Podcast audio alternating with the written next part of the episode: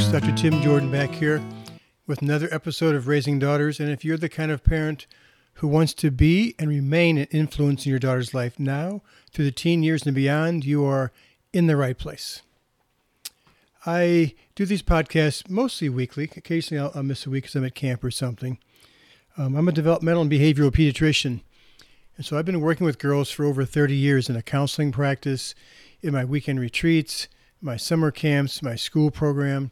I travel a lot. I give talks. My wife and I have done a lot of father daughter and mother daughter weekend retreats, family retreats all over the world. So I have a chance to work with girls in a lot of different ways. But today I wanted to talk about something a little bit different. I've got a couple of stories for you, um, three or four stories, and a couple of them actually are stories about me. And I wanted to talk about the effect that adults can have on kids. I want to talk about kind heroes, if you will. Let me give you my first story to give you an example. When I was about uh, 10 or 11 years of age, I used to collect soda bottles, empty ones, and I would take them to this little sh- market that was near our house. And I think I got like two cents for each one. So I would collect them, go in there, and once they had enough of them, they would hire me to take these cases of empty soda bottles down to the basement of their store. Then they would pay me, and I might even get a free soda. It was a, it was a good deal. One day I I had done that, and I was standing in the store. I had just come back upstairs from delivering the empty bottles, and who was in the store but Stan Musial? For those of you who don't know, Stan Musial is undoubtedly one of the top two or three baseball players of all time. Not just one of the top Cardinals of all time, one of the top players of all time. And he lived, I think, somewhere within the vicinity of where I lived. And there he was in the store, and the and the guys behind the counter knew him. They were talking with him, and I must have stood there, probably with my mouth open, and I didn't have the courage to ask him for an autograph or anything. So I left the store and I was standing outside a minute later and he walked out with his with his uh, it was like a meat market. He walked out with his packages of meat and he stopped and he said, "Hey." I said, "Well, hi." He said, "What were you doing there?" And I told him about the bottles. He said, "That's awesome that you're doing something to make money." And he sat there for a few moments and just talked to me like I was important. It was amazing. And then I finally got up the courage to say, Could I please have your autograph, sir? And he said, Of course. And he fumbled around. He had no pencil, no pen, no paper. So he, he went back inside and he grabbed a, a pencil uh, from the shop owners. He came back out, and all he had for paper was the wrapping paper for his meat. So he ripped off a piece of, of that white wrapping paper. He signed his name he gave it to me. And I, I could not thank him enough. And then he, he got in his car and he drove off. I still have that autograph, as you'll see from the picture. I just took a picture of the autograph today to put here on, on, on this podcast if you look in the show notes. How nice of him, not just to sign an autograph, but to stop without me even asking and to talk to a little kid who didn't have the courage to ask for an autograph. I thought he was one of my heroes not because he was a great ball player, that was part of it, but mostly because he was so kind in a way that when he didn't have to. I think that's important. There's another true story about a very famous ice hockey player, probably the greatest uh, uh, defenseman hockey player of all time. His name is Bobby Orr. He played for the Boston Bruins. There's a true story a uh, man named David Kelly talks about. He said he remembered going to uh, uh, Bobby Orr's hockey camp when he was about 11 years of age. And so he got to not only meet Bobby Orr, but skate with him, they would do drills together. Bobby Orr skate around, tap on his shin pads, and he, he had a great uh, week of hockey camp.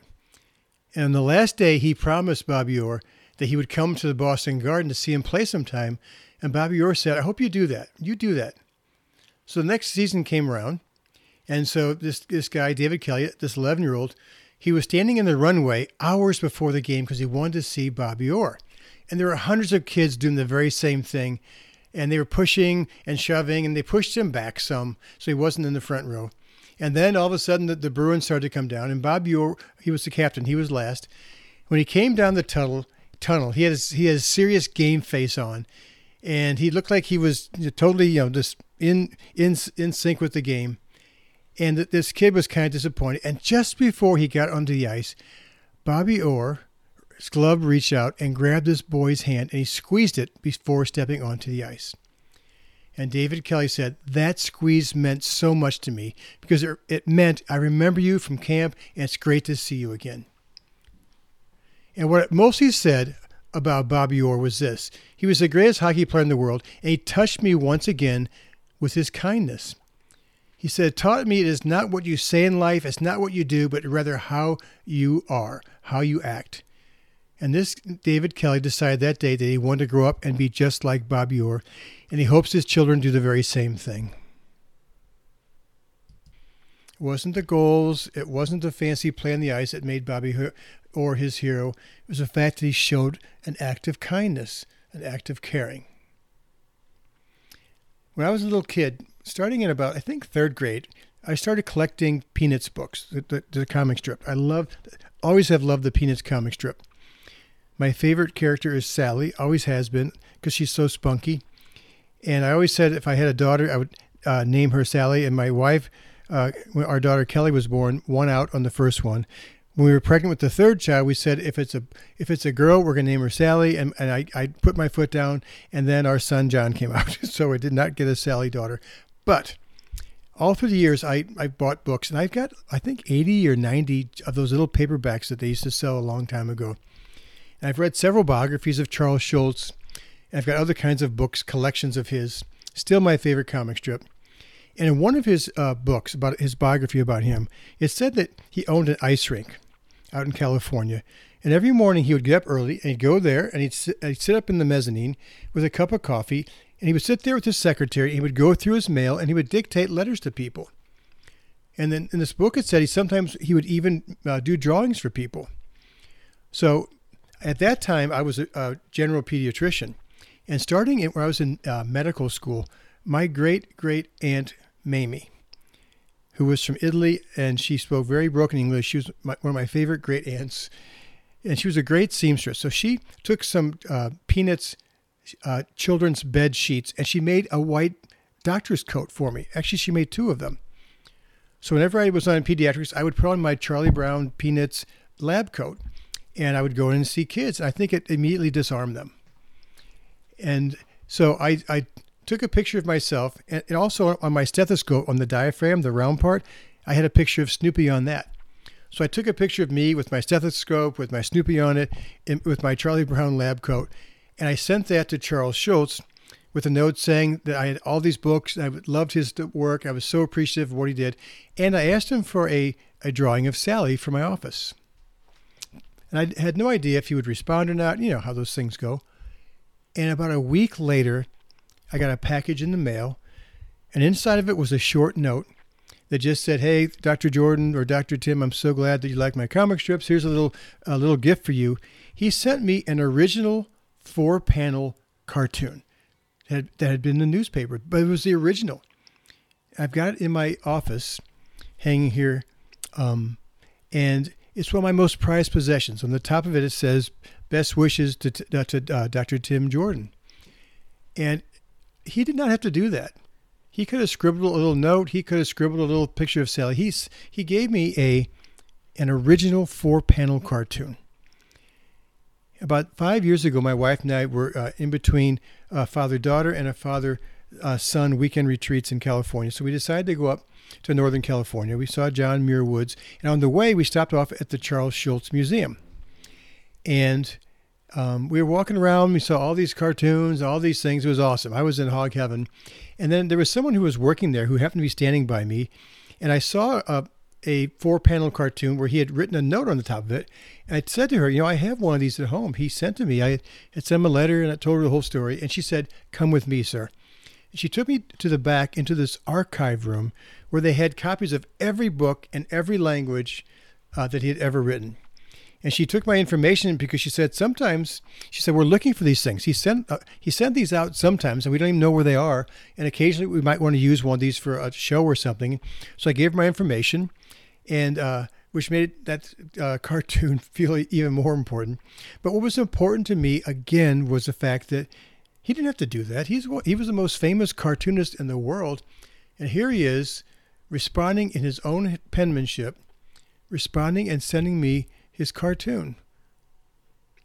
How, how cool was that? And how kind was that for him to take the time to do that?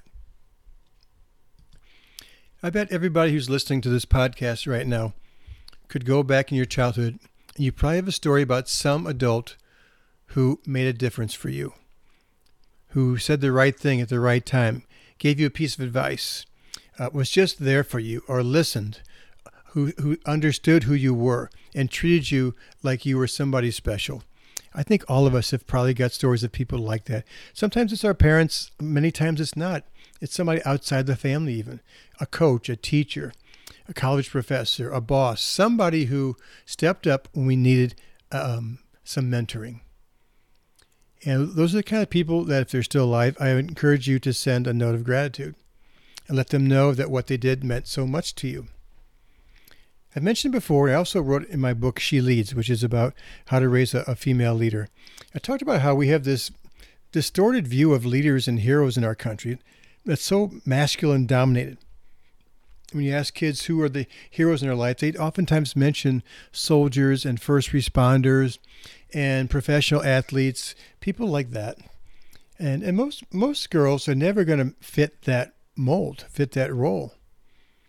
Um, and so oftentimes they don't end up seeing themselves as being brave or being leaders or the hero type, if you will. And we don't spend enough time identifying and acknowledging people who are heroes in other ways, like teachers, for instance, like doctors, like nurses, like social workers, like the people who clean their school building. There are so many people who are working hard and making a difference and being of service in so many ways, and we don't acknowledge them as being kind, brave, and heroic. And we need to do more of that so that our kids and our daughters can see that they have the ability to step up and lead in some way in their life, to start seeing themselves as leaders. I'm going to leave you with another story. This is another true story. And this one is about a hero who was a teacher. There's a little girl whose name was, whose name was Maria, and she was born with a cleft palate in a very poor country that had no health care, no doctors to fix it. So she grew up with a very distorted smile. She had a really hard time drinking liquids, and the kids at her school made fun of her. And so she felt very ugly and, and very lonely, very unloved. And then when she was in about third grade, a new teacher came to her school to teach her class. And this teacher was beautiful and she was loved by everyone. She was kind and caring. Maria kind of stayed in the back, stayed in the back of the class because she was afraid the teacher would not want to be near her because she was so quote unquote ugly. Maria found it hard to trust anybody, including this new teacher, and she kind of was defensive, withdrawn. One day, all the kids in the class were assigned a project to write a story about themselves. And this little girl didn't want to write a story about her life, which wasn't very nice in her view. So she made up a brand new story about another girl who was born ugly and whom nobody liked and nobody would play with her. But in, her story, an angel came to her one night in her dreams, in her sleep. And this angel bent over her and kissed her brow. And when she awoke the next morning and she looked into the mirror, she saw that she had been transformed and she was beautiful.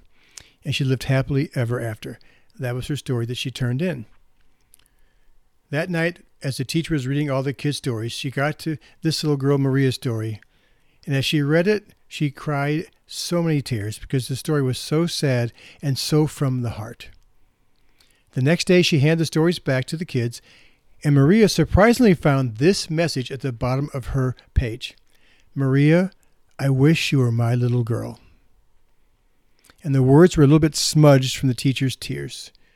From that day forward, Maria knew her dream had come true. Then Angel had really kissed her, and she would never again be the same. That's what a hero can do for us. They can help us see each other or see ourselves uh, instead in a, in a different light. Help us see ourselves in a higher light than we can see for ourselves. Heroes, mentors, anybody who steps up and can do that for a kid, to me, is a hero. Somebody who can see kids for who they really are, see through all their mischief, see through all their junk. I read a book years ago called The Soul's Code by James Hillman, and he had a nice metaphor. He said, Sometimes all we see with, with kids is, is uh, they look like they're a little acorn. We can't see beyond that. And it's hard for us to see the oak tree that's going to come. But sometimes people can do that, like, like Maria's teacher like Bobby Orr, like Stan Musial did for me. Sometimes someone can see through all of that and just see us for the for the for the person that we are. I hope your kids all have people who step up in their lives in that kind of way. Um, I'm sure it'll happen because it's happened to most of us.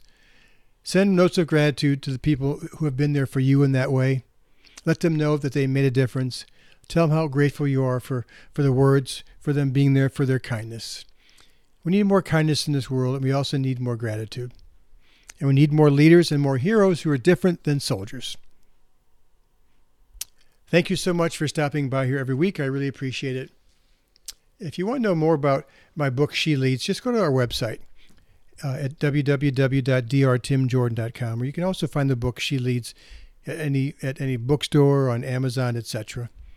I will be back here in a in a week with another podcast, and I hope you you spread the word. I hope you send these kinds of podcasts on to all your friends. Uh, the stories are fun to listen to. They've got a great point and hopefully it'll it'll spread a little bit of joy and kindness. I'll see you back here.